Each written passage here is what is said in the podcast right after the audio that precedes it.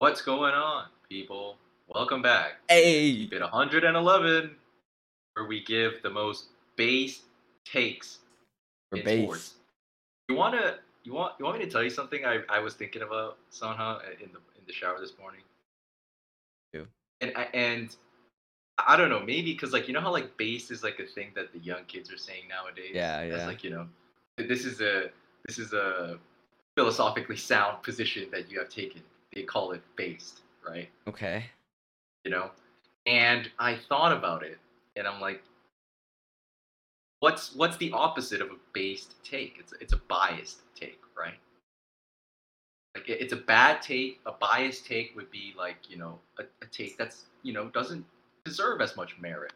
And what's the difference between biased take and a base take?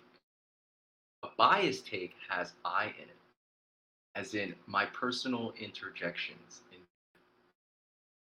is that why people came up with the word based? It's like you take the I, you take you take the you take the you know the personal emotions out of it, you take the I out of biased, and then you get a base take.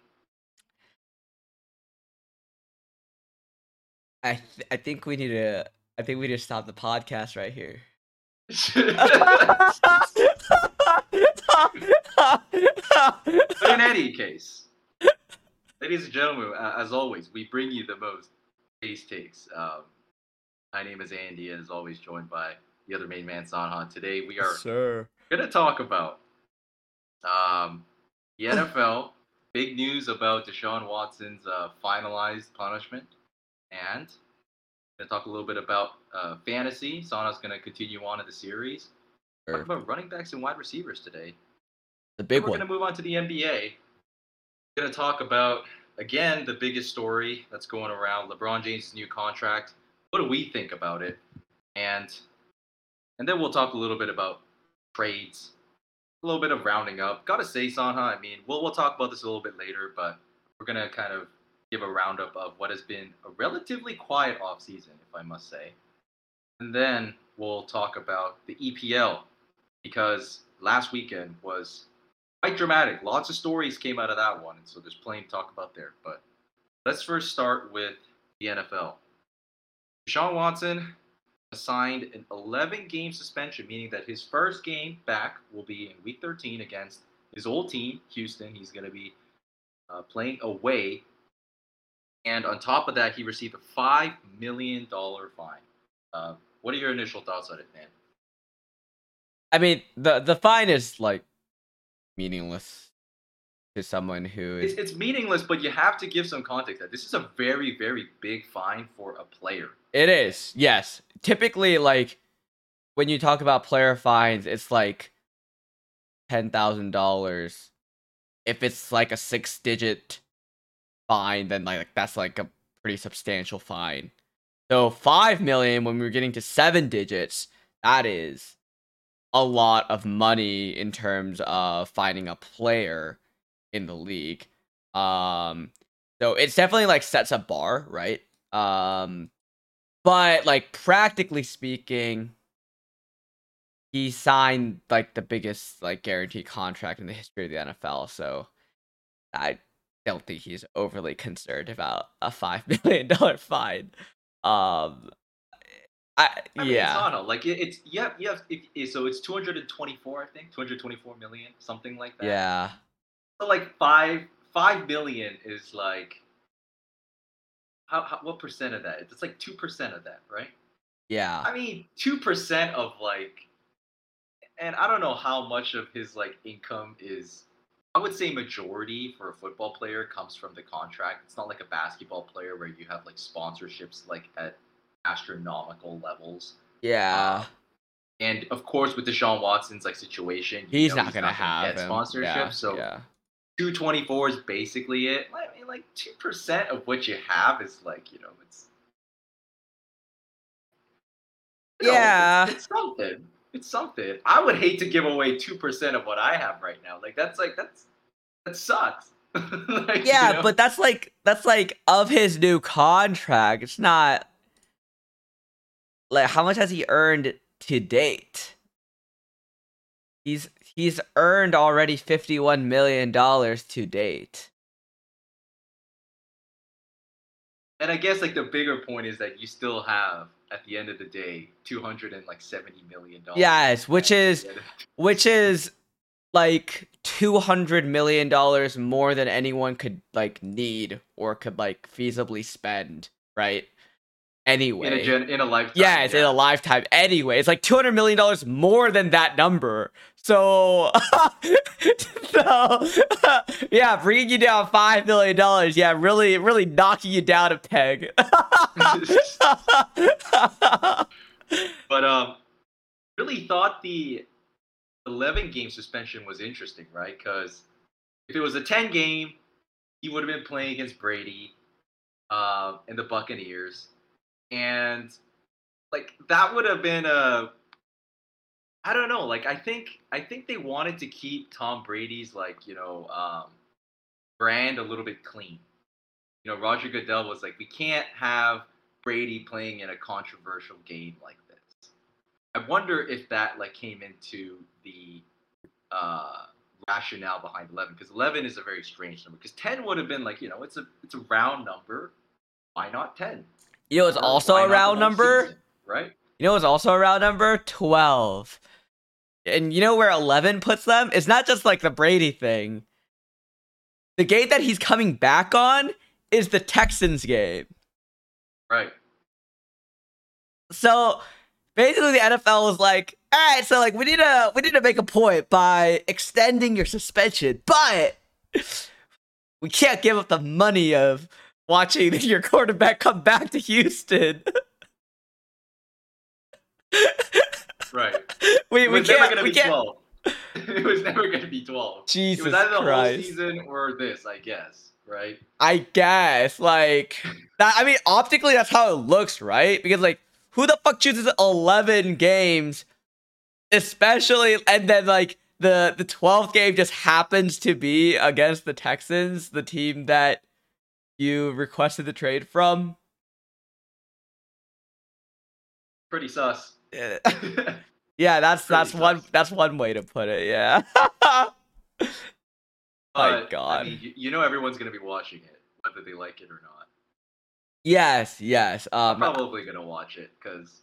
I mean, yes, undoubtedly. I mean, the good thing is that you know when the Browns visit Atlanta um, early in the season, he won't be there at least. Uh, what does that mean? All those masseuses were like in Atlanta. Oh damn! well, well, is, is he forbidden from traveling with the team? Oh, when he's not pl- when he's suspended. Yeah. Uh, I guess technically not, but um. Well, well, yeah, technically not because I mean, okay, so maybe he can't make it to the stadium. Yeah. at the very least, like he is an he's an independent human being. Yeah, he, he could. Yeah, he yes, yes, yes, yes. I know. I of course he can be in Atlanta whenever he wants. Although I, for his sake, I like hope that he doesn't show his fucking face in Atlanta. Yeah. I don't yeah. know, man. This whole situation is just, my God, like if this I'm is ready, I'm, I'm ready to be over it, man. Because you know. Yeah, I want it to be over too, but it's just like, man, this guy. Okay, so like, this is what he says. Like, I apologized beforehand. Watson said. I think the second time I spoke to you guys, I actually apologized, but I think for some people it didn't maybe register as I was apologizing. But you know, I just wanted to clarify that I was apologizing to all women and people that was affected about the situation because it's definitely a tough situation. So this guy's like, yeah, like I'll apologize, but not because I did anything wrong, but because the situation is upsetting. Like, but yeah, it's like it's like sorry you got sorry you got hurt. Like, it's, yeah, it's yeah. but it's like not on me. So like. Yeah. Well, I mean, like you know, in his defense, like there's like even if he felt that way, he can't possibly say that to incriminate himself. You know? Yeah, exactly. Like, yeah, no, he he like, can't. There was no way that he was gonna be able to deliver a satisfactory. Yeah, exactly. Where, like, you know, but it's just like, like, my God, man. I don't, I don't know. But, But, at and, least but the Browns are probably going to be crap next year, right? I mean, yeah, I guess uh, they have a good running game. They have a good defense. Uh, Eleven games is a lot. Yeah, but yes, like, yes. At the end of the day, eleven games is a lot of games. So, I mean, we'll we'll, we'll see, but yeah, eleven is a lot of games for sure. Do you think that they're going to be last in the division? Um, I don't know, man. The Steelers also don't have a good quarterback, so I don't know. Like, it'll be tw- it'll be between them. But the difference is that the Steelers don't have Deshaun Watson coming back for the last six games of the season. So Yeah, and if I do like, if I do remember like the schedule, it's like the the Browns have a, a more back-ended schedule. I think like their first several games look again they're against like the Panthers, the Falcons. yeah, their first few games were ridiculous. It's like beatable, beatable Panthers, teams, Jets, the Steelers, the Falcons. Yeah. Um, but yeah, um, should be an interesting season for them. Uh, yeah, they, I I guess they could be last, but I I'd be surprised if the Steelers aren't don't finish last that division. Okay. Alrighty. Want to move on? Talk about running backs, Yeah, yeah, wide let's do it. receivers. Do it. Skipped talking about tight ends. Uh, Yeah. do that last week. Yeah, I was going to do do that that last week, week. No, I'll, I'll I'll I'll I'll do that next time. I just decided to lump running back wide receiver together because we're quickly approaching the beginning of the season now. We don't have many weeks left. Sure. Um, and this is really what people want to know. Right, right, right. this The this is yeah, the money makers exactly. Like fantasy football seasons are made on running backs and wide receivers. and your running back staying healthy. Yeah. Yeah, exactly. And the and the biggest reason for that is that the top wide receivers and the top running backs outscore the rest of the position so heavily. And you can have multiple of them up to 3 um on your roster starting at any point in time. So it makes them it makes it a very impactful uh position to have. Um, so I'm going to be talking mostly in the context of PPR scoring, which is points per reception scoring, meaning that every player, for every reception that they get, every catch that they make, whether or not it got any yards, they'll get a point for it. Um, the reason that this scoring became so popular is because without it, um, it made running backs inherently more valuable than wide receivers by a pretty significant margin. Now, wide receivers can actually challenge running backs um, for being as valuable and scoring as many points throughout the, over the course of this. Um, which is why, and that's why I also prefer. PPR. I think I just think it makes more sense. Um, Yep. and it adds another dimension to the. So anyway, let's talk running backs and wide receivers. So typically how you think about running backs and wide receivers are in three different phases of your draft. Um, so at the top of the draft, how are you going to start off your draft? Um, depending, so like depending on the season, depending on the layout of what um projections look like for any given season uh this ha- this kind of strategizing and what's viable and not viable has changed over the course of time. Um so for instance you're typically thinking about your first 3 rounds and what uh positions you come out with after the first 3 rounds. So you could be you know running back running back wide receiver. Wide receiver wide, wide receiver running back. Wide receiver running back running back. Something like that right? Some combination of those things. Uh, and a lot of the time people will be asking like what's the optimal play like for a given season? In like should i be targeting running backs over wide receivers first? Should i be is it okay to go wide receiver first and then running backs later etc right? Uh, i think we've come to a point where all of the combinations are very very viable depending on which uh, position you're drafting in right so for instance if i'm drafting second overall and I will have access to someone like Christian McCaffrey, then it's probably unadvisable to start wide receiver. Like you're almost locked into already starting running back, and then because of that, may probably one of your next two picks will need to be a wide receiver at the very least, if not both of them will have to be wide receiver. So like you're kind of like locked into going running back, wide receiver, wide receiver.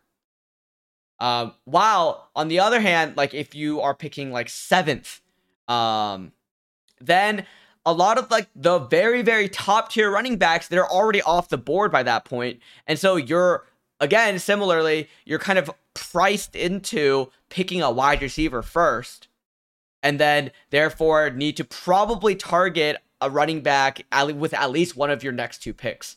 Um, so you go wide receiver, running back, wide receiver, or wide receiver, wide receiver, running back. Um, all of these uh, combinations, they're all viable choices, um, depending on where you pick. Um, and so part of it comes down to luck. But the other part of it, and I think probably the most important part of it, is it comes down to you understanding your league and you understanding which players are going to be available to you in the next round for each position. So I'll give an example. Um, you're picking ninth overall and you have the option between like a running back and a wide receiver. You have an option between like I don't know, uh, Ja'Marr Chase and Joe Mixon, who are Ja'Marr Chase is a is a top tier wide receiver. Joe Mixon is a top tier running back. Uh, they're both very very good options. Um, but so for me, what that would come down to is if I believe that both players are like you know on par, right ish, um, in terms of val- in terms of value, like relative to each other you have to consider okay, let's say it's a 10 man league. That means if I'm going ninth overall now, um, I'm going to be picking in two more in two picks. I'm going to be no, sorry, three picks. So I'm going to be picking 12th overall as well. So I'm thinking, okay, if I take a wide receiver here, then which players who's the best player that's going to be available to me at pick number 12 when I'm picking next? And so then depending on who that is, I should probably, probably pick the other position, right? So if I think the best player who's going to be available in my next pick is going to be a wide receiver, then I should probably take a running back here because I believe they're tied. Uh, and vice versa. If I think the next the best available player at my next pick is going to be a running back, then I should take a wide receiver there.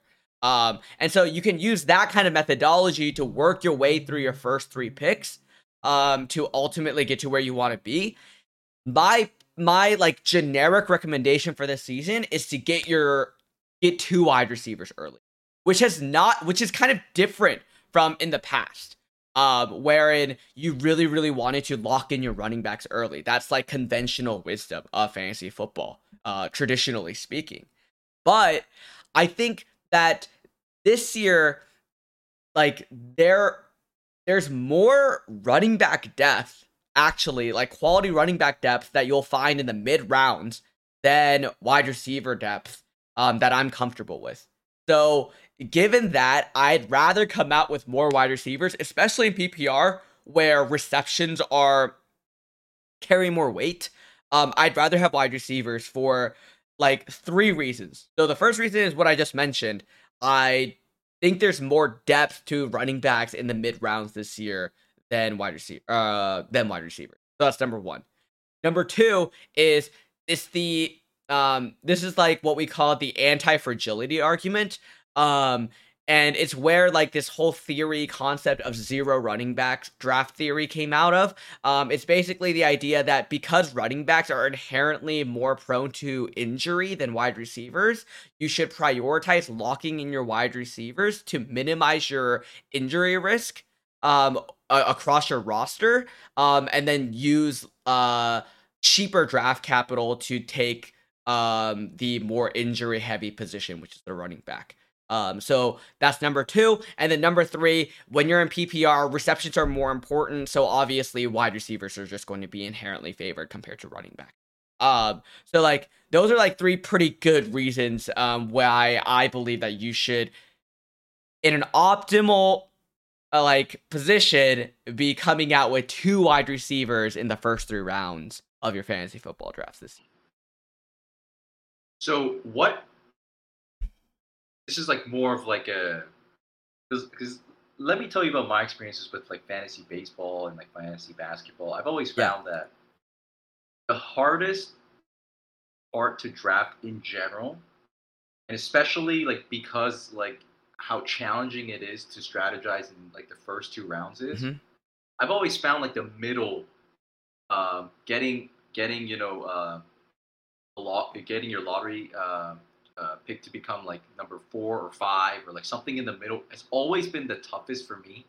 Like nine and ten, because like you said, nine is then you can just like calculate, you know, who are the two hypothetical things that will go off the board. Yeah. And then I will I will manage who is going to be nine and then who's going to be twelve. Yeah. Right. And then to some extent, you could probably say the same about eight because you could calculate out four. And but then like you know when it gets to seven, it starts to get harder, and then six, and then five. Yeah. Like, you know, almost impossible. Yeah. Right. And then so it's five and six. You're just stuck with this, you know, talent, and you know, you you hope and pray that this season happens to be one where you know there is some. Uh, the league itself is a little bit top heavy with the talent, and so that even at five and six, you'll get comparable or comparable talent to what might be picked at one and two. But a lot of times it's not the case. Like one and two and three are like you know usually like add much more substantially more value than you know four or five or there's there's a drop off somewhere right and so i've always found five and six four five six seven you know to be the like the toughest ones to manage in like let's say a 10 uh, team league what are your thoughts on that i i think part of that is true but i, I mean i it really comes i think it just makes it harder for people who are like less sure about um about the ranges of the players that they like. Uh, like, I I think the the the best way to like strategize that kind of thing is to think of your players in terms of ranges of picks. Um, so like I like these players in this range. Um, and no matter where I'm drafting, I can think about like I will get one of these players in that because they all fit in that in in a specific range of picks instead of like just like one or two picks, right? Um, so like if I can like already going into the draft, if I can already like bucket the the players that I like into specific ranges of picks, then no matter what pick that I'm drafting in, I can always like have a group of players that I'm I'm happy with, right? Um and then so like that that's kind of thing, but it's it is true that it is during the draft, I think during the actual draft, it's the hardest to be um like it's the hardest. Well, it depends on how you look at it because if you're drafting first overall, yeah, like you know who you're to like obviously you have the luxury of knowing who you're to take with a first overall pick, but the downside is because it's a snake draft, you have to project out another like 20 picks to understand who's going to be available next. And then, like, that happens every other round for you, though, right?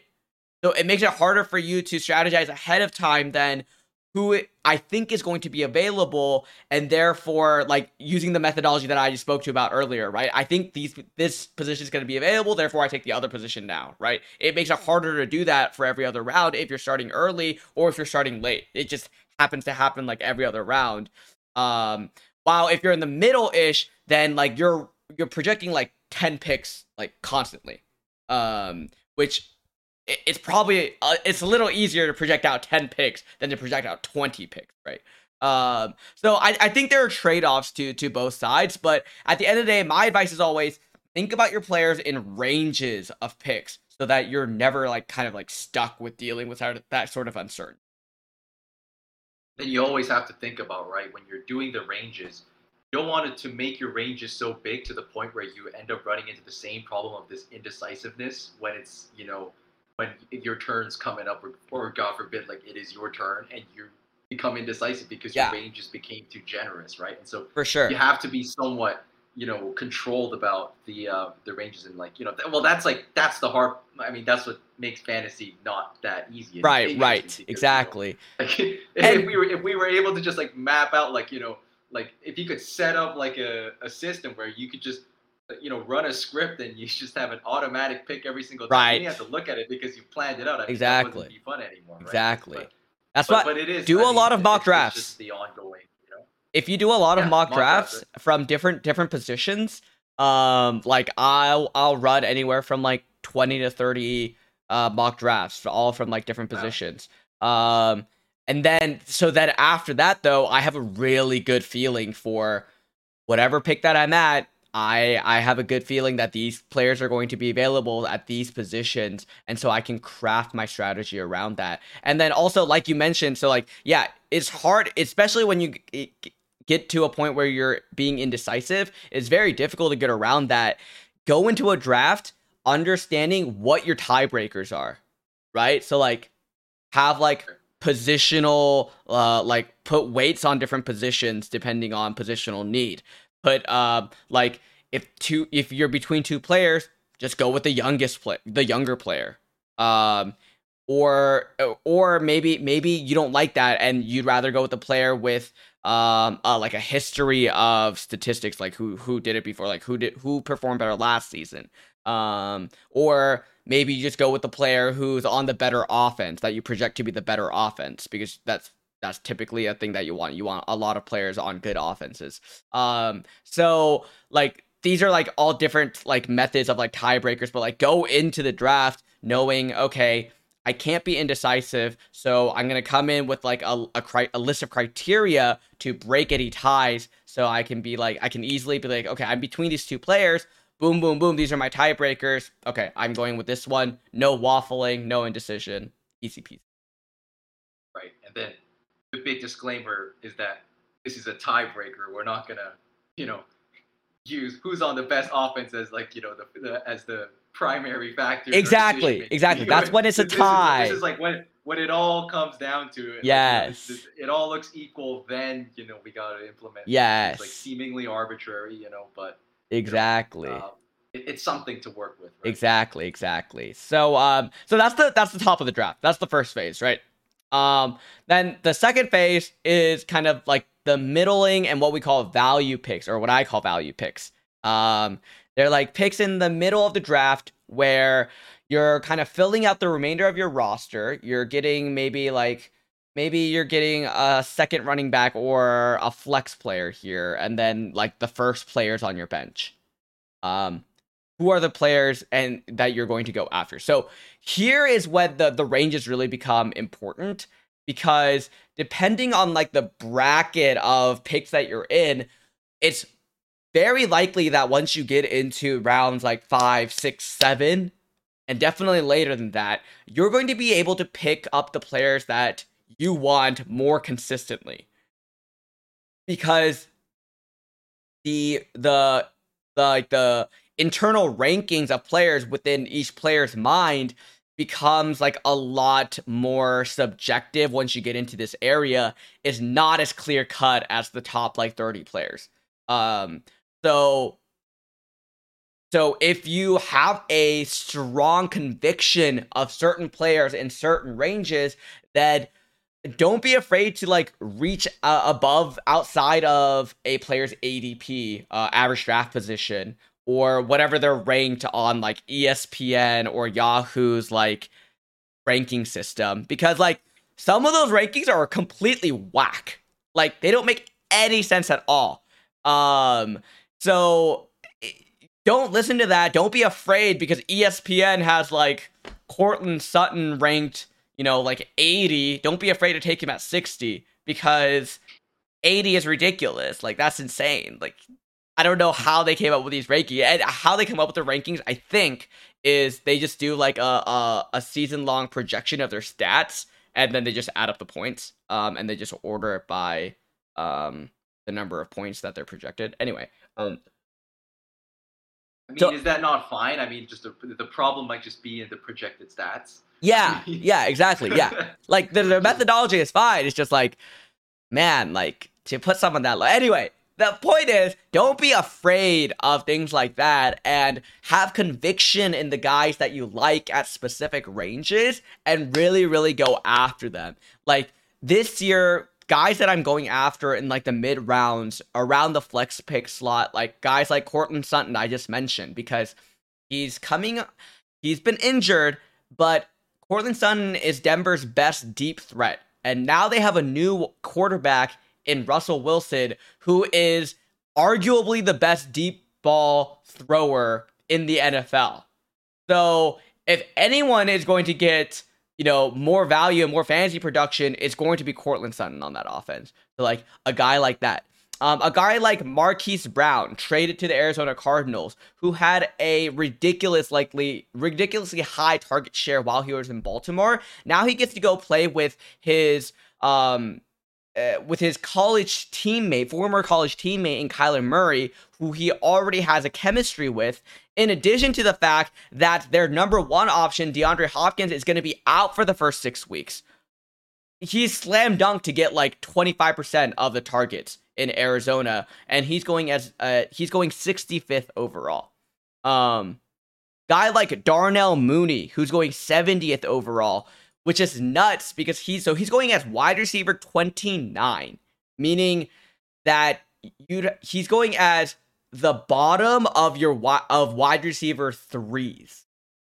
The bottom wide receiver threes, which is crazy when you consider that he's the best wide receiver on his team and guaranteed over a thousand yards and 100 receptions this year.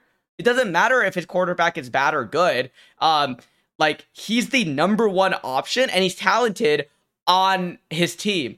And in addition to the fact that wide receivers on bad teams actually perform better in fantasy because of um because of good game scripts for them, meaning that they're going to fall behind early, they're going to have to throw a lot late.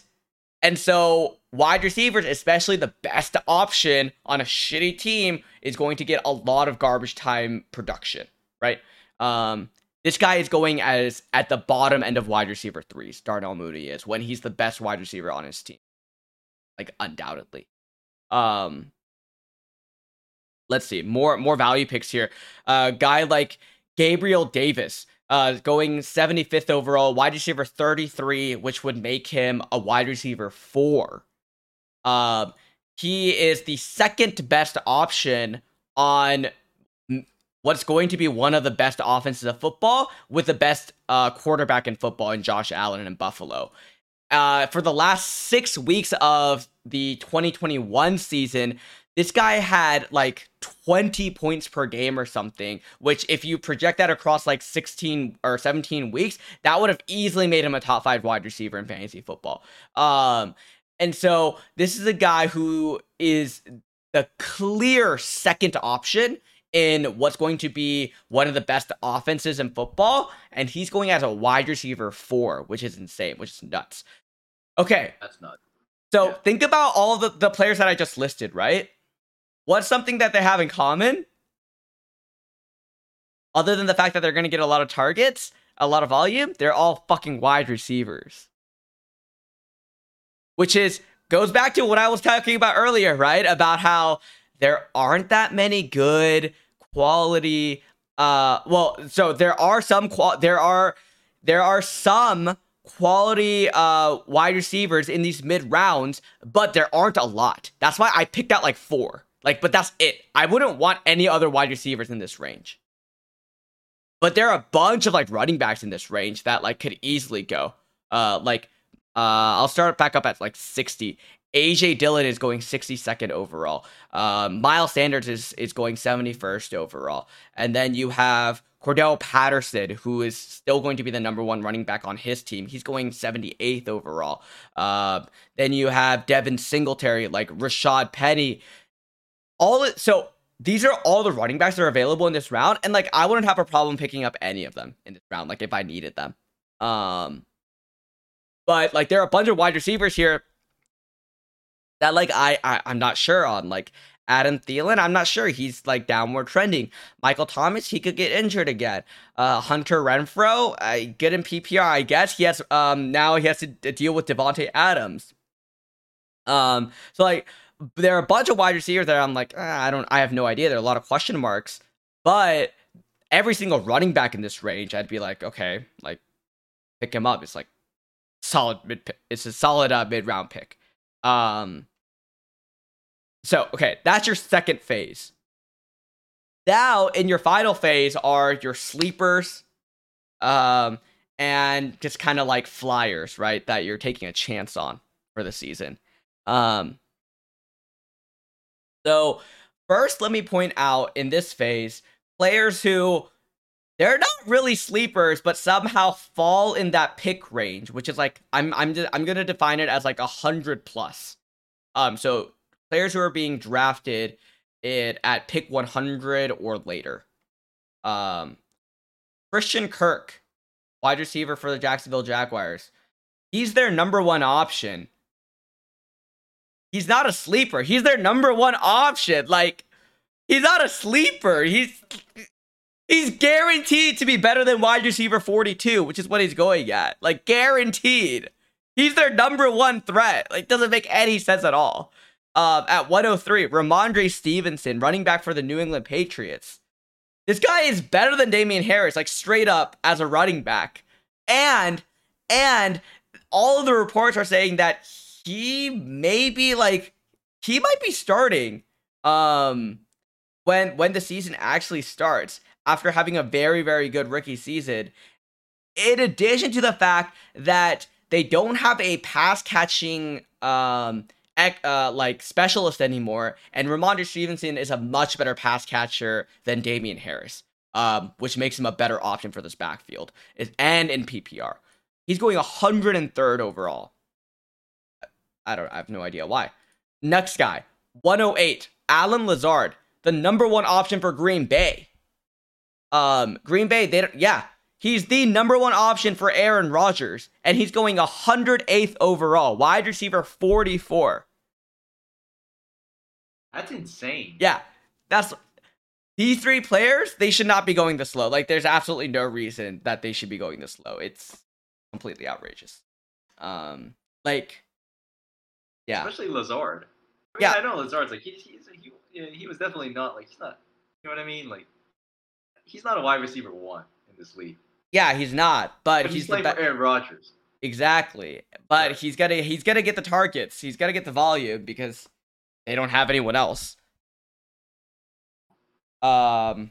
So anyway, so that that that's the first uh like group of players that I want to talk about in this tier, and then then we'll talk about like the sleepers here, like the high potential guys, right? The potential season winners, which is what people really want to talk about. That that's what they want to hear. Um, so I'll, give you I'll give you a few names. James Cook, running back, Buffalo. Um, this guy is the UGA rookie, um, brother of Dalvin Cook, who is my third overall running back this year. Um, he's not as uh, fast as Dalvin Cook, um, but this guy is a threat in the pass game. And Buffalo doesn't have as strong like their number one running back is Devin Singletary, but he does not have a strong um like hold on the the running back room. So James Cook, if he plays well and he has value in the pass game, he could easily become their biggest threat out of the backfield. Um, again, and what I what I say before, Buffalo is going to be one of the best offenses in the league this year. So having um, a piece of that offense, it will be very very valuable. Um, next guy, next flyer, uh, Dameon Pierce, uh, rookie running back for the Houston Texans another running back room where the starter is unclear. There are a couple of veterans there, but they're not very good. There's a reason that they're there. Um, and they uh they move teams to come to Houston. Dameon Pierce has looked really, really impressive in training camp. He's looked really, really impressive in the preseason.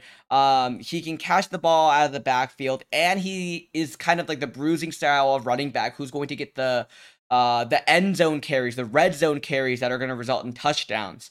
Um, and so, if I wanted a running back out of Houston's backfield, this guy might be it. Like this guy, he could potentially be a a league winner for you. Um, and that's kind of what you're looking for in in sleepers is you don't want the guy who is like, okay, he's a rookie, and I think he's gonna get like a solid 12 points a game or something for me. Like, okay, that's nice because like he's a rookie, but that's not what I'm going for here. I'm going for guys who have the potential to pop off. Like, he might score four points a game for you, but he might also score 20 points a game for you. That's that's a league winner right there. hundred percent. Like now is the time to be like, I, I, can I can afford to lose the like you know the eight points mm-hmm. for a chance to you know get another eight. You know yes, I mean? because you have to think about it Yeah. this way. Though we have to think about it. You can only start two running backs, two wide receivers, and one flex on your team. That's five players. You can only start five players um, from one wide receiver, running back.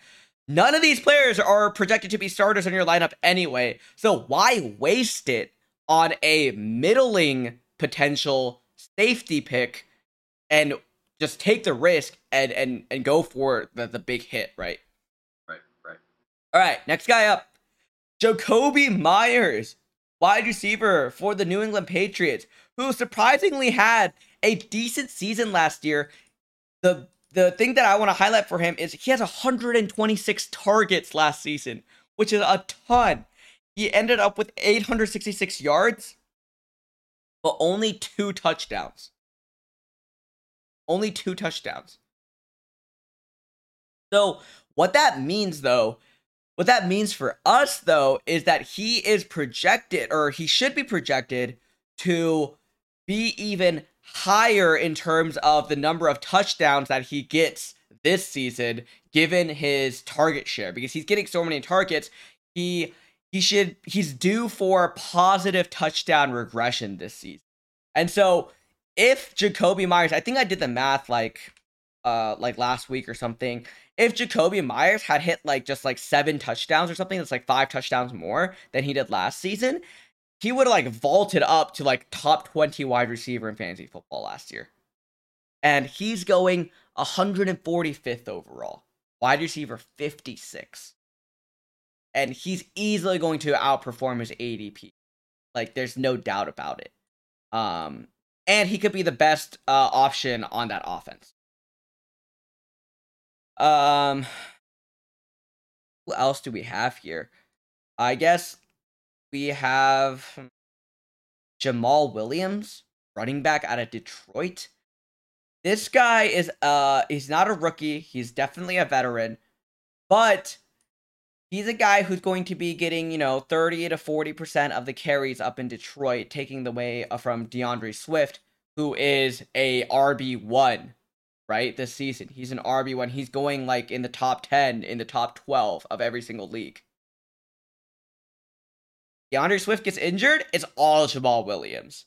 So imagine you're getting all of the volume of a top 12 pick in the 158th pick overall if he gets injured. The best thing that you can do with these kind of picks, especially, is this is a pro tip. You don't draft a kicker during your draft, and instead you draft an extra bench spot for a guy like Jamaal Williams who who skyrockets in value if the starter gets injured, and then you just wait until the first game before the roster's lock, and then you just drop him if the starter doesn't get injured, and then you pick up your kicker for the week. There's like there's like no downside. You're gonna stream kickers anyway, so like there's there's like zero downside to just drafting an extra upside guy like Jamaal Williams just to see, just to wait and see if the starter gets injured before the season starts. Which if they do, lucky you, you fucking you have the you have the next guy up for free. But if it doesn't happen, no, no big deal. You just drop him and you pick up your your kicker and good to go. Pro That's tips. Yeah, pro tip. these are actually pro I love it. tips. Um, last few guys here. Jalen Tolbert out of Dallas. I really like this guy. Um, he's a he's a rookie for Dallas. He's been kind of popping off in camp, but I like him mo- more than that because um, of his place on the depth chart. he might even be the starting wide receiver two at the beginning of the season because because of the injuries to the other wide receivers on this roster. Um, for a team that lost Amari Cooper and all of those targets, to be wide receiver two on a pass heavy offense like Dallas seems pretty good, even if you're a rookie. Um,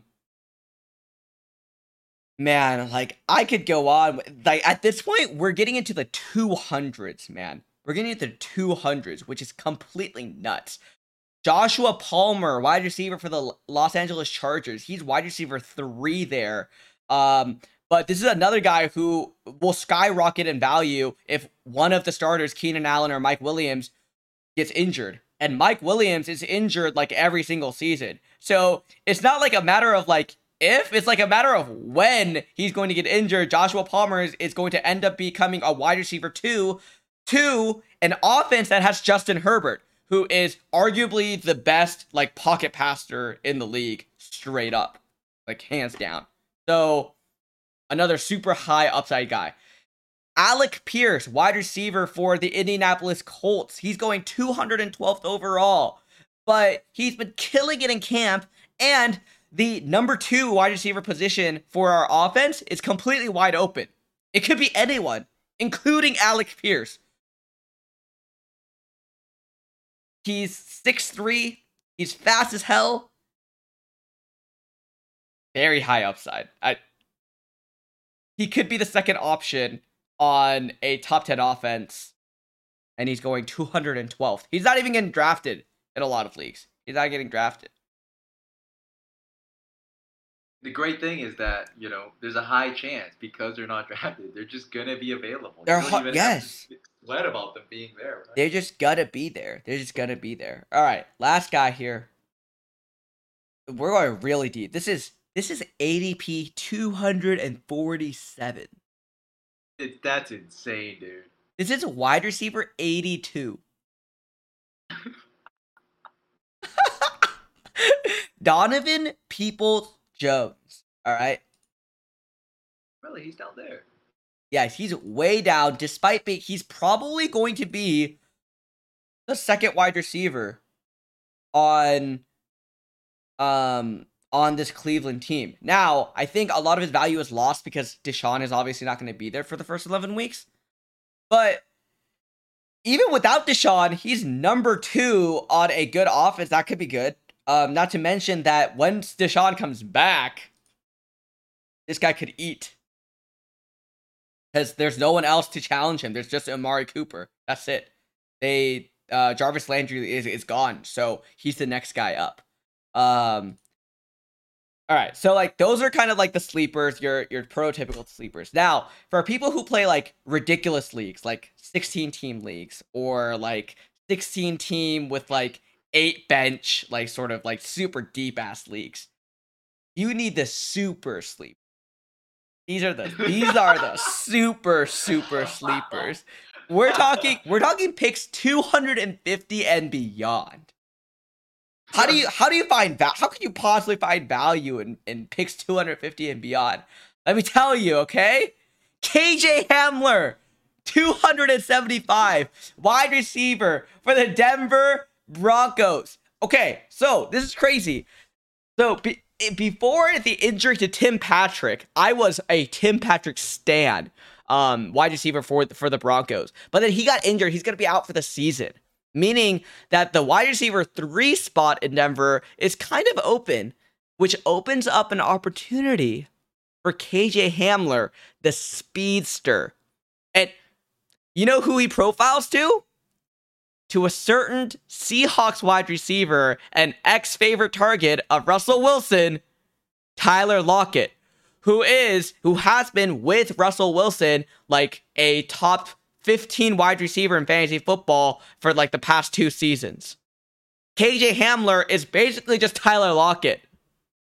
Like he is. He's like 5'8, 5'9, fast as hell. Like he's so fucking fast. Um again, like even without injuries to Courtland Sutton or Jerry Jeudy, KJ Hamler could be wide receiver three in this offense, and he fits the mold of a player that Russell Wilson likes throwing to. The upside here is insane because Courtland Sutton had injury concerns. Jerry Jeudy has injury concerns. Of the two who are above KJ Hamler on the depth chart, both have injury concerns. This statistically is likely that at least one of them is going to get injured over the course of the season, which would vault KJ Hamler up to wide receiver two territory on an offense with a quarterback who is very good at throwing deep. Seems pretty good to me. It. Yeah, seems pretty good. Uh, like oh boy. All right, we're we're we're going real deep here. I, I'm now now now like even I'm like starting to struggle like to find the guys. Um, I guess like uh all right. I, I mean, let's talk a little bit about like the problem with Quez Watkins. So Quez Watkins, wide receiver out of Philadelphia. The problem with this guy is that there's so many wide receivers on this team now. Now with like DeVonta Smith and AJ Brown and all of this, but Quez Watkins is just as talented as them and he's very, very fast. And last year, we saw flashes of Quez Watkins. We always see flashes of Quez Watkins. He's just never gotten the volume to quite take it over and, and, and get to that next level. Um, but this guy is super talented. He's only 24 years old. He's only 24 years old, but he's super talented. Um, and uh, he showed that he can, he does have the ability to pop off when he gets the targets. In the last in the last game of last year, um, this guy had 19 fantasy points. Uh, he went five receptions, 84 yards, and a touchdown against Dallas in the last in the last game of of uh, last season. So he has the potential to get there. Um, it would take an injury to one of the wide receivers, but uh, ahead of him. But I mean, look at the wide receivers ahead of him. It's DeVonta Smith, who is skinnier than me, and then and then there's AJ Brown, who spent like half of last season injured, um, and has had injury concerns for the last two years. So again, a guy who can he can he can if he gets the right opportunities, he can really really pop off. Um, oh man, we're we're getting we're getting really rough here. Bryan Edwards, wide receiver for the Atlanta Falcons. Um, he's the ex. I don't even know who these people are. exactly. He uh, he's an ex. He used to be on the the the Las Vegas Raiders, and he was actually a man crush of their ex coach Jon Gruden because this guy is like six three, and then it, but it's like so fluid. He he is a true athlete. Uh, and why I mentioned this guy is because I don't think Atlanta's offense is going to be good. But the flip side of that is who do they have? Like outside of Kyle Pitts, they have no one to throw to because Calvin Ridley is out for the season. Who like they have to throw to someone. Like they can't throw to nobody. And so Bryan Edwards, a guy who has really, really good hands, he does really, really well out of the slot. He can he doesn't always provide value like going deep, but with bad quarterbacks on a bad offense, that's not where you're going to get your your yards. You're going to get your yards on like the five yard um, out routes. You're going to get them on the on the short slants, right? Um, in routes that are easy intermediate level throws for your shitty quarterback Marcus Mariota to make. Um, I, am just out here just trashing Marcus Mariota. Um, so who would that go to? My, my guess would be Bryan Edwards going 331st or no 333rd overall. Baby poggers. Um all right. Do i do i even go one more here? All right last guy last guy. Oh man. This guy. James proche the second out of baltimore why do I mention Baltimore? Because their wide receiver positions completely out of whack. We don't even know who their wide receiver one is going to be. We think it's going to be Rashod Bateman, Bateman, but we don't know for sure. That's that even that is not set in stone. Um, which is why you take high potential wide receivers from this offense. Um, James Proche, 5'11, 25 year old guy um, out of SMU. Um, he was a camp standout this season, and he probably he he's dealing with a couple of injuries right now, but man, like for what is he going? 370th overall. Listen, if you need a if you just need a guy to put on your bench who has the potential of popping off at some point in the season, James Proche is your guy. There you go. Running backs, wide receivers. We did it. We covered them all. Dude, I'm seeing I'm seeing Antonio Brown in the 300. It's funny. I what that, that's what happened. Once you get into 300, you're looking at guys who ain't even in the league. who ain't even in the league. My God. That's funny. Alrighty, man. Well, that was that was an exhaustive breakdown. That's inspiring, man. I, I think I might do fantasy this year. Hell yeah, let's go. I might do it, man. That, that's inspiring stuff. Uh, NBA. Do it. Alrighty. Well, in in the basketball world, the big news: LeBron James signs a two-year contract for ninety-seven point one million dollars, making him on a per year basis the highest paid NBA player ever at the uh, right age of 37, I believe. And to note, the last year is a player option, so he could just go somewhere else. Um, you know, depending on personal factors, which we believe to be becoming more and more important um, as his son, Bronny James, is going to be entering his final year of high school and will be a college baller by the time uh, the next season starts. So, I mean, what are your thoughts on? What are your thoughts on first of all the Lakers situation with LeBron back on the boat? Um. So I I named the the uh the stream today and the podcast today LeBron owns the Lakers, which may not technically be true yet. I have a good feeling that he may end up owning the Lakers at some point. Um but that's what kind of this this says to me is that I guess this is just LeBron's team and he can do whatever the fuck he wants even though he's 37. Um cuz it's and his agent made it very clear that this is the most this is the this is the most that any NBA player has made in the NBA ever because this is like the per the rule book the max the max contract that the Lakers could offer LeBron just straight up per the rule this is this is the very very max um to demand a max contract at age 30 he's 37, right? 37? I mean, my God, like, uh, who does that? Who does that?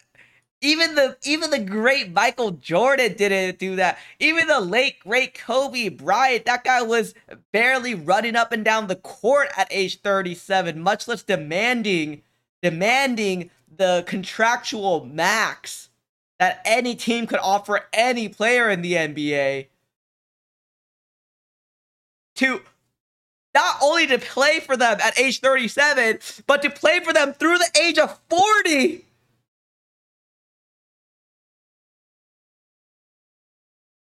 I mean, as a Lakers fan, I'm disgusted. What, uh, what, uh, let, let me let me just make sure I understood you correctly. Are you are you are you calling LeBron's you know attitude or his intentions into questions from a morality perspective here? Is he being too cruel with what he is asking for? Like it's bizarre. Okay, so okay, let me provide the context here though of like what the fuck is going on, right? It's number one, right? So twenty, it was twenty twenty when he came to the Lakers, right? Twenty nineteen. Uh, might have been 2019. All right, 2019 or 2020. So uh, it must have been 19 because it's been three years. Because they didn't win the first year, then they win after the trade, and then they didn't win. Or, or the 2019 season, like uh, Yeah, 18 to 19. yeah, yeah. So anyway, There was a non-pandemic yet. so um, LeBron comes to the Lakers after Kobe retires, and he says, "Okay, um, I'm going to I'm going to sign a four year deal with you guys, but I'm also going to force you guys to mortgage everything, to take out a third mortgage on the team's roster and draft capital in order to bring one player, one player, one player to the Lakers. Okay? But but here's the kicker. Here's the kicker. I still need to get paid a lot. So your salary cap is fucked. but but here's the kicker. You have to you have to trade all of your players on rookie contracts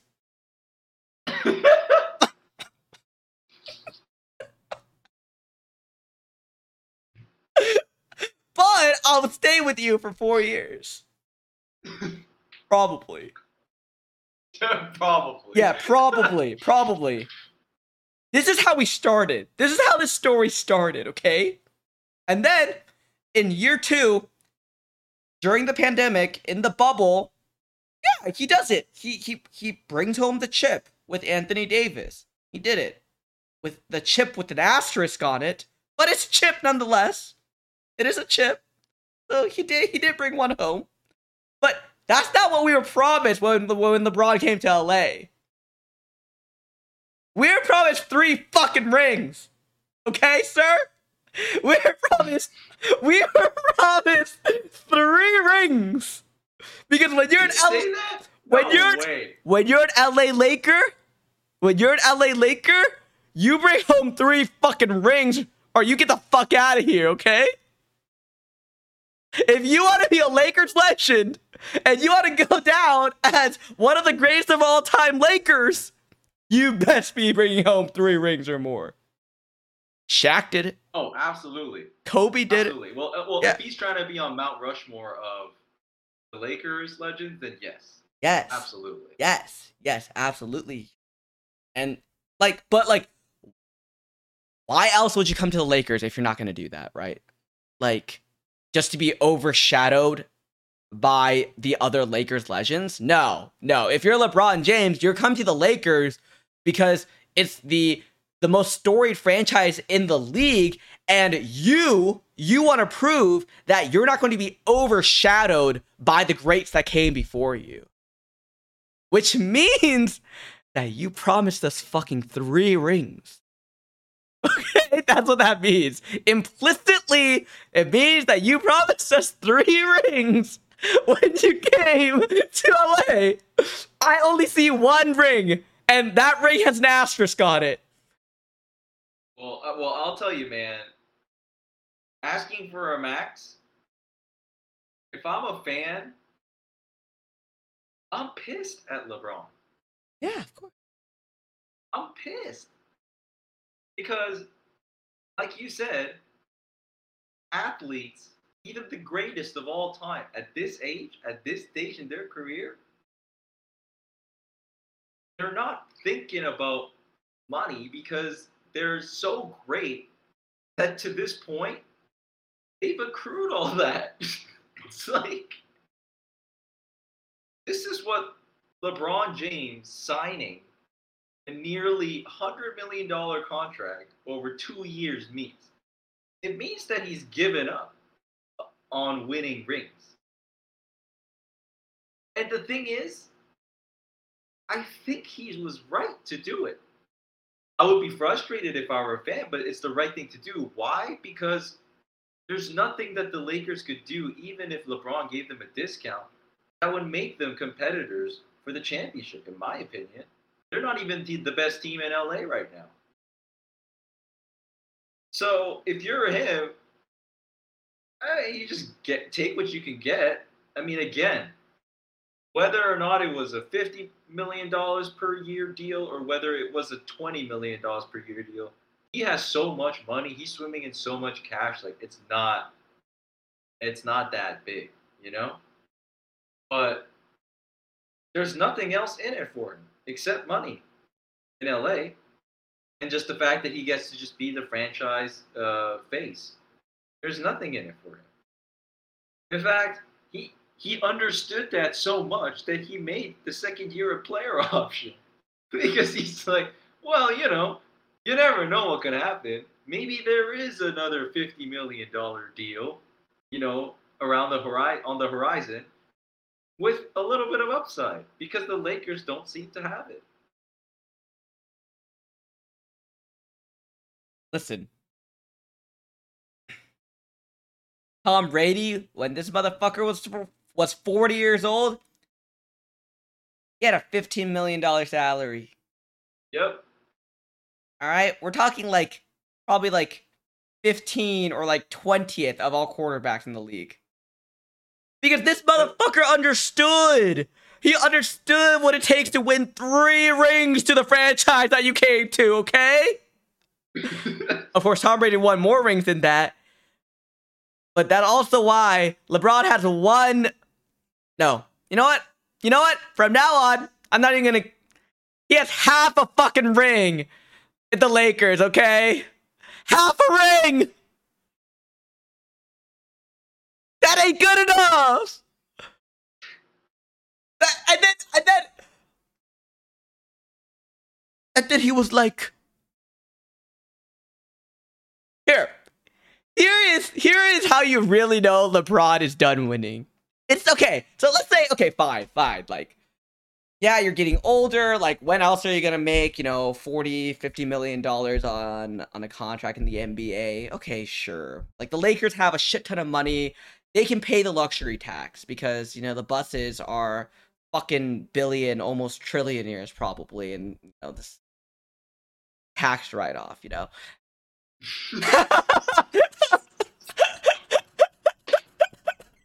but but but this is how I know that LeBron really doesn't give a shit anymore. Rob Pelinka came to him at some point, and he was like, "Hey LeBron, so we're thinking about trading for Russell Westbrook. How do you feel about that?" And LeBron was like, "All right, sounds good." That's when you know. That's when you know LeBron doesn't give a shit about winning anymore. when when Rebar, when your fucking GM comes to you and he's like, "I'm gonna trade for Russell Westbrook," and then you're like, "Yeah, that's fine by me. It's okay. I'm okay with that. I'm okay with fucking Russell Westbrook." Oh, oh my god. Oh my god. Well, yeah. Unfortunately, I think with that, LeBron's GM career probably um, took a hit. His his uh, future GM career, if he ever wanted it, um, has been called into question with the onboarding of Russell Westbrook. It, I think it'll go down as you know, um, I think a pretty pivotal moment um, in LeBron's twilight. Uh, the entrance of Russell Westbrook effectively shutting down whatever hope there was. Uh, let's Is- move on, man. Let's. Wait, wait, Let- okay, wait, wait, wait, wait, wait. Before I move on, we had to we had to answer this one question. Very important question. Is Russell Westbrook the biggest cock block in the NBA? No. What? What do you mean? Well, be, well, because in my opinion, even without Russell Westbrook, like let's say the even without the trade happening, I still don't. No, not I just still would not. not put, just in this like, case. over the over his career, throughout his career. Think about think about the cocks that he's blocked throughout his career. LeBron James Oh, here, I, guess. I guess James like, yeah, Harden you- you- before this, Kevin Durant before that. These are like Yeah, oh. all-time greats we're talking about. Yeah, OKC, he he he blocks some cocks there for sure. This guy might be the biggest cock block of NBA history. Yeah. Yeah. Uh, yeah, he act, yeah, he is. Very toxic. Yeah. Yeah. My God. Okay, let's now Yeah, we yeah, can yeah. now we can move on. Now we can move I, on. I, I, I can I can agree with that. Um, if you consider like you know all of yeah, yeah, yeah, yeah. I, I would say that. Um, uh, we're so obviously I think a lot of people are expecting right. LeBron James, the player option, has a lot to do with right the future of his son as well. Bronny James is entering his uh, final year in high school. I have like barely watched him play before. Like I've seen highlights. I think Yeah. I, I tuned in for a Sierra Canyon game yeah, and like watched for like on, on like the TV because yeah. I mean, as you'd expect, they're nationally televised once in a while, which is crazy. Um, I mean, it's just like his father, and um, and and and uh, I, we were just talking about it. He's a four-star recruit, you know, fringe top fifty, which is not. That's a that's a D one bound player, you know, like that's a D one bound player to a good school. Yeah. And teams like Michigan, Ohio State, UCLA, Kentucky have made offers to him. Some, like Kentucky and Ohio State, I believe, have been in his back pocket since he was nine years old, which is Yep. unbelievable. Yep. Where do you think he's going to go? Where should he go? Um. Hmm. Good question. I there are a lot of things to consider here. Like eh, eh, but my priority for Bronny would be like developing him.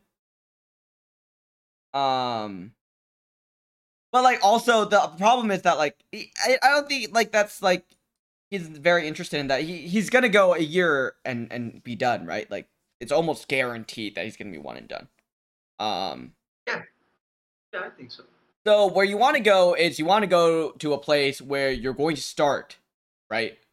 And you're gonna you're going to be guaranteed minutes. Basically, is where you want to go. Um, which UCLA could be a good option for him. Yeah, you know, stays in town, stays close to his dad. His dad can maybe come to some games, maybe help coach him up a little bit. Uh, that that'd be an option. Um, and like UCLA, listen, like they're a historic program, but their recruiting is is nowhere near as strong as some of some of the heavyweights, right? In in, in college basketball, they're they're no they're no Duke, they're no Kentucky, they're no Kansas. Um, so I think it it would bode well for for Bronny, and he'd probably be more likely to be guaranteed to start there than like if he went to Duke or, or Kansas or somewhere else. Although like maybe his clout is enough that he just like start at those schools anyway. Um, even like shouldn't. Um, but I don't know. You don't you don't know that. You don't know that. So like that's why I'm saying like UCLA, where like I would imagine that he's like guaranteed to start like every game. Yeah, like I think about a place like Kentucky. Coach Cal is like really close with him and LeBron. And I think even if he doesn't start, he gets meaningful minutes because Sure. because like you said, like the just having him on the team and you know the favoritism, not really nepotism, I guess, but you know it's like it- it plays a little part into that. So I think the playing time is going to be there wherever he goes. Yeah. I look at a place like Ohio State. Um, th- I, I saw somewhere that Ohio State would have him making the most money.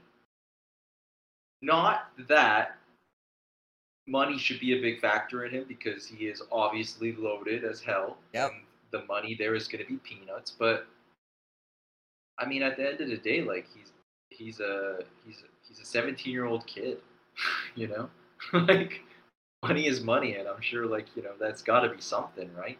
And Ohio State is a much more successful program.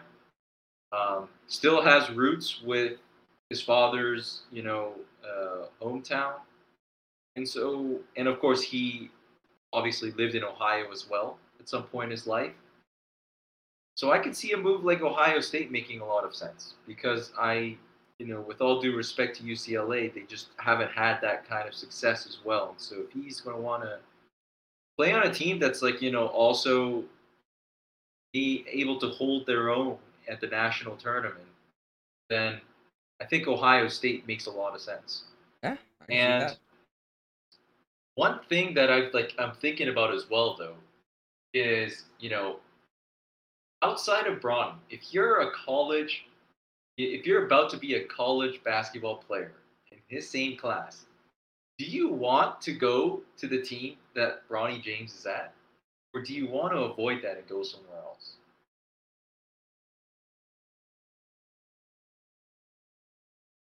if there's a one percent chance that I get to become a homie, Bronny James.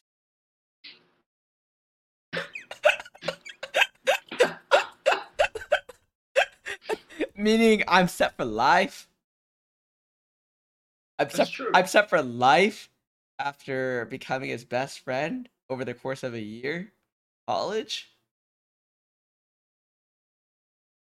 If if I don't have like high hopes of being like an NBA starter or anything like that, Yeah, okay, okay. hell yeah, I'm fucking going to college, Bronny. Look, I think like if, if you're if you're a point guard, let's say, yeah, like in his position, like you're a guard yeah, that's ranked higher than him, yeah. You don't want to go to the same school as him. I You know mean, what I mean? Like, probably, yeah, there's good chance, yes. There's a good chance you might win the job over him. If you don't want like some BS, you know, like a you know favoritism screwing you over. There's also going to be like say- more scrutiny there, and like as soon as you fuck Yeah. up, as soon as you fuck up, you know Bronny's in. Yep. And so, and even if you're not in the same position as well, Yeah, like if you, if you're like a serious NBA bound player, I would want to avoid all that. I want to isolate myself from all those distractions. yeah. I, I think that's fair. To be fair, though, they're like they're only like twenty of those players max in like a given class, right? Well, I mean, LeBron's like ranked around 50, so they're Yeah. like 50. No, I, but I mean like I like even like oh, oh, I see. yeah, yeah. Like, listen, like if you're 50, if you're 50th in your draft class, there's like a strong chance that you don't even get drafted into the NBA. Like, even if you like keep that ranking. Well, man, uh, I'm just saying statistically, statistically. right, but I mean, if you're if you're a if you're a ball if you're a baller at that level, you're ranked 50. I'm sure all of them like like it's there. Yeah, there, I mean? there is a chance. Like, Like- it's not it's like- not shut. At that point, like I, I mean, I can't say what's a bigger factor, but the work ethic is like a very, very important factor at that point. That's right? true. It's That's like true. you know, the attitude might be the thing that like brings somebody in that like uh, in that range to NBA level talent, right? Right, So, right. Or you know, or or your dad could be LeBron. Or your dad could be LeBron. But hey, man, I mean, like there were there were guys that are like you know ranked much less, uh, much lower than him. You know, put their head down and just got to work. You know, of course, someone like Dillon Brooks comes to mind. Yeah. Right. Went to like a like a school that's like not super well known. Sometimes makes like a decent run in the national tournaments, like a school like Oregon. Uh, not a lot of distraction, not a lot of high profile talent going through that school. Um, it was just that uh, one player, I think, um, Bell was his name. Oh, drafted by the Jordan Bell. Jordan Bell. Jordan Bell, yeah. Um, he was like the biggest name to play like concurrently. So like not a lot of scrutiny. You know, put his head down, stayed there for three years, and got there, right? So Yeah. it's like, you know, the, the situation matters a lot. So Yeah. I think like you know, if you, yeah, if you're if you're a walk on, oh hell yeah, you. If you're a walk on, you definitely want to be where Bronny is. You want to be his roommate. You want to sit with him in the dining hall. You want to go everywhere with him. You want to be his bitch, okay? That's what you want to be. That's your career. That's your. Listen, you thought you were gonna go to business school and do all these things? No, you have a new career now. Bronny's bitch, okay? Or maybe you can like go to like you can maybe you can do business school and then like I don't know like talk Bronny into like making you his agent. or. Yes, yes. You know what I mean? In either case, that's just that's just another word for Bronny's bitch.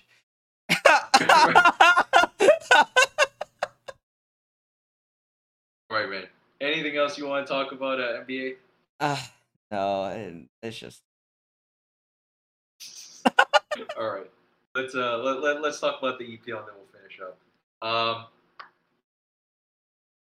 Liverpool, first of all, you know, uh, we got to start off with the title race, right? Liverpool, we expect to be right in there. Start off with two draws. she. I don't think the draw this week was any fault of their own. It's just their star striker being a dumbass and headbutting defenders like he's he's Zizou. Like he's like he's like he's fucking Suarez reincarnated in Suarez Liverpool. and Zidane, like it, it's. I saw it too, and I'm like, what? That, that was like so brain dead. What is Like, it with star Liverpool striker? I don't know, man. Some, some's in the water. I mean, uh, Suarez, yeah, Uruguayan as well, right? I Yeah, yeah. It's so funny. If you're an Uruguayan, like just stay away from Liverpool because, like, I don't know, there's something in the their uh, in their dining facilities. I don't know. Oh in my God, that he was straight up belligerent out there. It's Uh, so but- funny. But the fact of the matter is, this is already a four point deficit. You know, like this stuff matters. It matters. like, yeah. When the title race literally came down to the final match Yep, day. yep. And like this stuff matters. And Yep. so like I don't know, man. This is uh they gotta find they gotta get on the right track. Well the thing is is that, you know, if it weren't for the red card, Liverpool were gonna win that game, I think. They were they were applying so much pressure even down one man. That, like with an extra man on, like they would have won that game. But, you know, stuff like this happens, right? Um, Manchester United. No, let's let's talk about Manchester United last. okay. sure, sure, sure. Tottenham versus Chelsea uh, at Stamford Bridge. Tottenham escaped with a 2-2 draw. We were talking last week about how, you know, if you're a Tottenham fan, you're upset if you come out of that losing because Tottenham on paper are the favorites. I never really thought truly, bel I never truly believed in that. That you know Tottenham's better on paper. I thought it was a wash. I thought it was a toss up. And I think that ended up holding true. And tactically, you know, Chelsea were better set up. They looked much better in possession. They were nullifying all attempts to counterattack. It was it was probably the best version of Chelsea I'd seen since two years ago when they Yeah. won the Champions League. This Chelsea was nowhere to be seen last year for me. And I mean, what can I say? Like, uh, officiating decisions questionable. Romero pulling uh, the Chelsea defender's hair, uh, Cucurella pulling his hair on a set piece. VAR checks it, and then nothing comes of it, which was shocking. But-. Leads to the goal in stoppage time that makes it 2 2.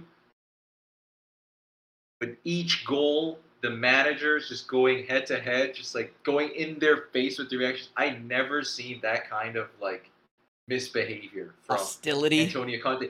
This, that, that was some Mourinho level pettiness that was going on in this in, in the touch lines. You know, like the whole you know your team scores and then you go like go go stare down the other manager like that's that's a Mourinho that, that's a Mourinho A classic. uh, yeah, that, that that's like that's like that's like the stuff that you would expect from him, you know. And I don't know, man. Like that game, it, I think after that game, I officially felt like the Premier League had started. You know, like the first week, it was it was entertaining, but this is like the drama. You know what I mean? The handshake and like you know Conte and and Tuchel just getting at it after the final whistle, getting red carded. It's gonna be hilarious because I believe the red card means that the, the managers obviously they can't be at the touchline, but they could be in the stands. So like I don't know, like Conte's gonna be probably watching from the stand and like I don't know, like shouting because That's you know, they funny. can't do anything about that. But um, that that's just the drama that we needed. Hell And- yeah.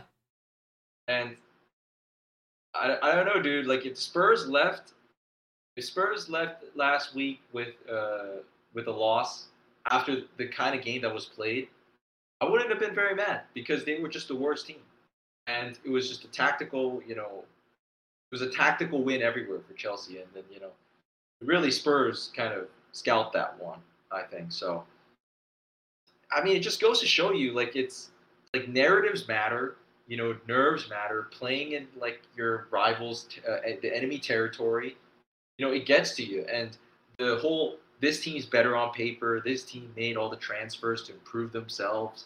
You know, while this team, you know, did not. Yeah. Like all of that stuff. You know, these those are factors, yes, Yeah. but it all becomes so diluted in the face of like a very high profile matchup that is so driven by narratives and um, and I think we saw that. Uh, it was an entertaining uh, game, though, and I think um, if you're a Spurs fan, you're just very happy with what happened.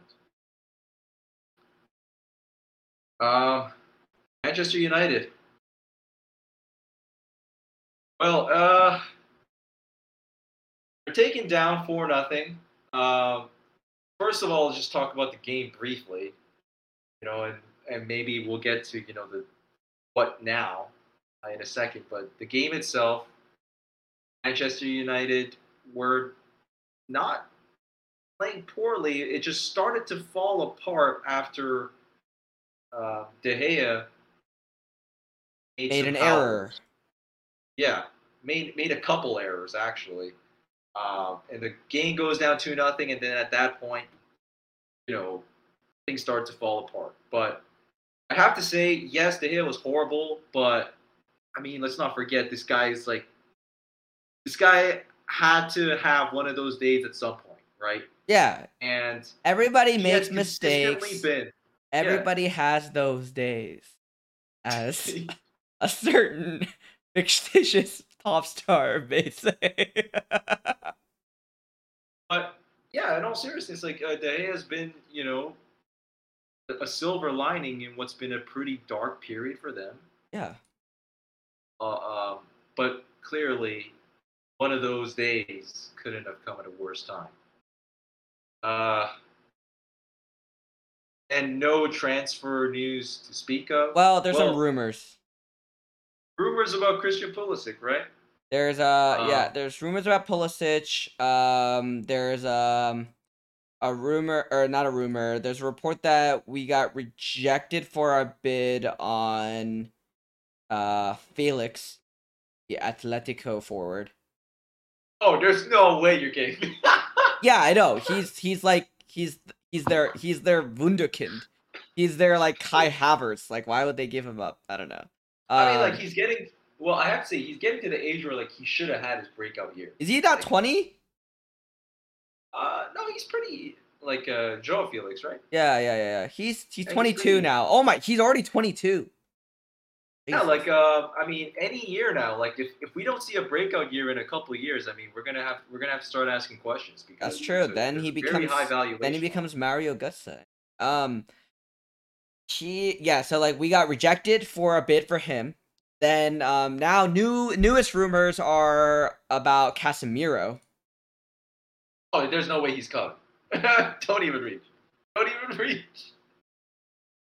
So I why, mean why the hell would I don't know. 30 30-year-old Casemiro leave a Champions League winning squad where he has he's a shoe-in starting 11 playing behind Benzema, Vinicius. Why would he leave that? He still has Modric and Kroos, although they're nearing their end, but Casemiro's like this is his prime as well. Like this is when he should be pushing to win stuff. So why would why on earth would he leave? Only answer I can give you is illusion. Well, yeah, but we've heard this story way too many times. Like, uh, I can't remember the last transfer for Manchester United that worked out. Bruno Fernandes. And even Bruno Fernandes was like, He's regressed. yeah, He's he's, regressed. yeah, he's gotten worse somehow. Like all Manchester United players do. But outside of like Bruno Fernandes, everything else has just been a sunk cost. But I do like idea of uh, Pulisic. I think it's actually doable. I think I it's think it's doable as well. I, I- think and I think it'll be good. Yeah, I think it's both doable. I think it'd be it, it'd be good for Pulisic as well, right? Um, I think so. the only problem is that like we have a right wing, so What, Jadon Sancho? yeah, who we spent eighty mil on, ninety mil. Yeah, but he sucks. Give him one season, okay? Well, like I, I, I think, I mean, he shouldn't be starting every game. Yeah, maybe not, but like, oh man, like Pulisic, like he, he could, he could slot in in different. he could technically play left. Yeah, he, he could slot in, and like you know Rashford. Yeah. I don't know, man. Not looking good. Manchester United, Liverpool this weekend. Liverpool's Liverpool started off the season with two draws. They are furious. They're They thirsting for a win. They're thirsting for a win. Yeah. and United looks as loose as hell. So Are you gonna be watching that one? listen, I know exactly what's going to happen. I'll tell you right now. It, this is this is what happens in every Manchester United game. I watch the first ten minutes. It becomes two 0 and then I turn it off. That's every Manchester fucking United game. Well, well, I, I think uh, we should. I think we should do like this thing because uh, last week we did it. Like you know, we pick we pick the game of the we pick the match of the week, and then we predict our scores. Um, we did that last week for Chelsea Tottenham. Let's do it for Manchester United Liverpool this weekend. What what is what is your predicted score?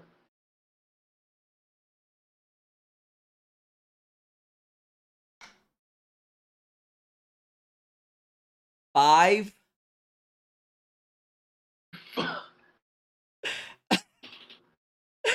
Five one.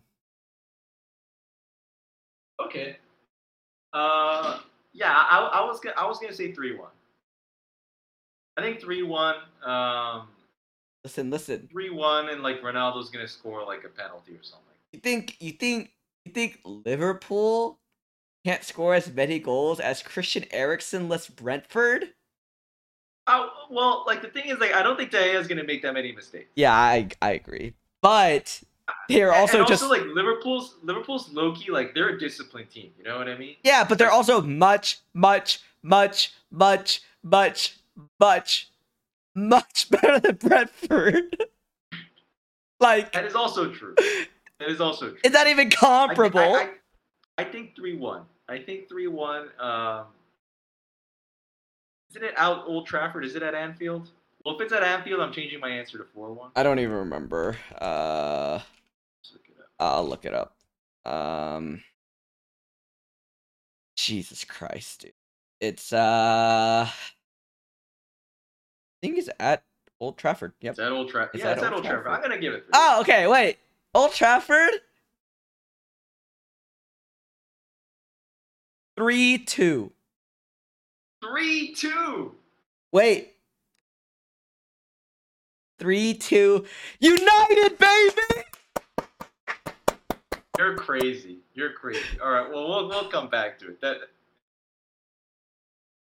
No, that's okay. Well, I'm not gonna say anything. I was gonna say like I'll wager you something, but I, am not gonna get. Yeah, you don't know, man. You don't know. No. You don't know. This is Liverpool, man. Do you know how hard it is to beat Liverpool? Manchester United won just one of their last 12 Premier games, Premier League games against Liverpool, and are winless at eight since a 2-1 win in March of 2008. And this is the worst version of United that we've seen. Liverpool are looking to win four consecutive league games against Manchester United for the first time since January 2002. Uh, it's gonna happen. Happen. Uh, well, any case, that's all for this week, ladies and gentlemen. Uh, thank you for tuning in, and as always, keep it 111. See you next week, folks. Ya.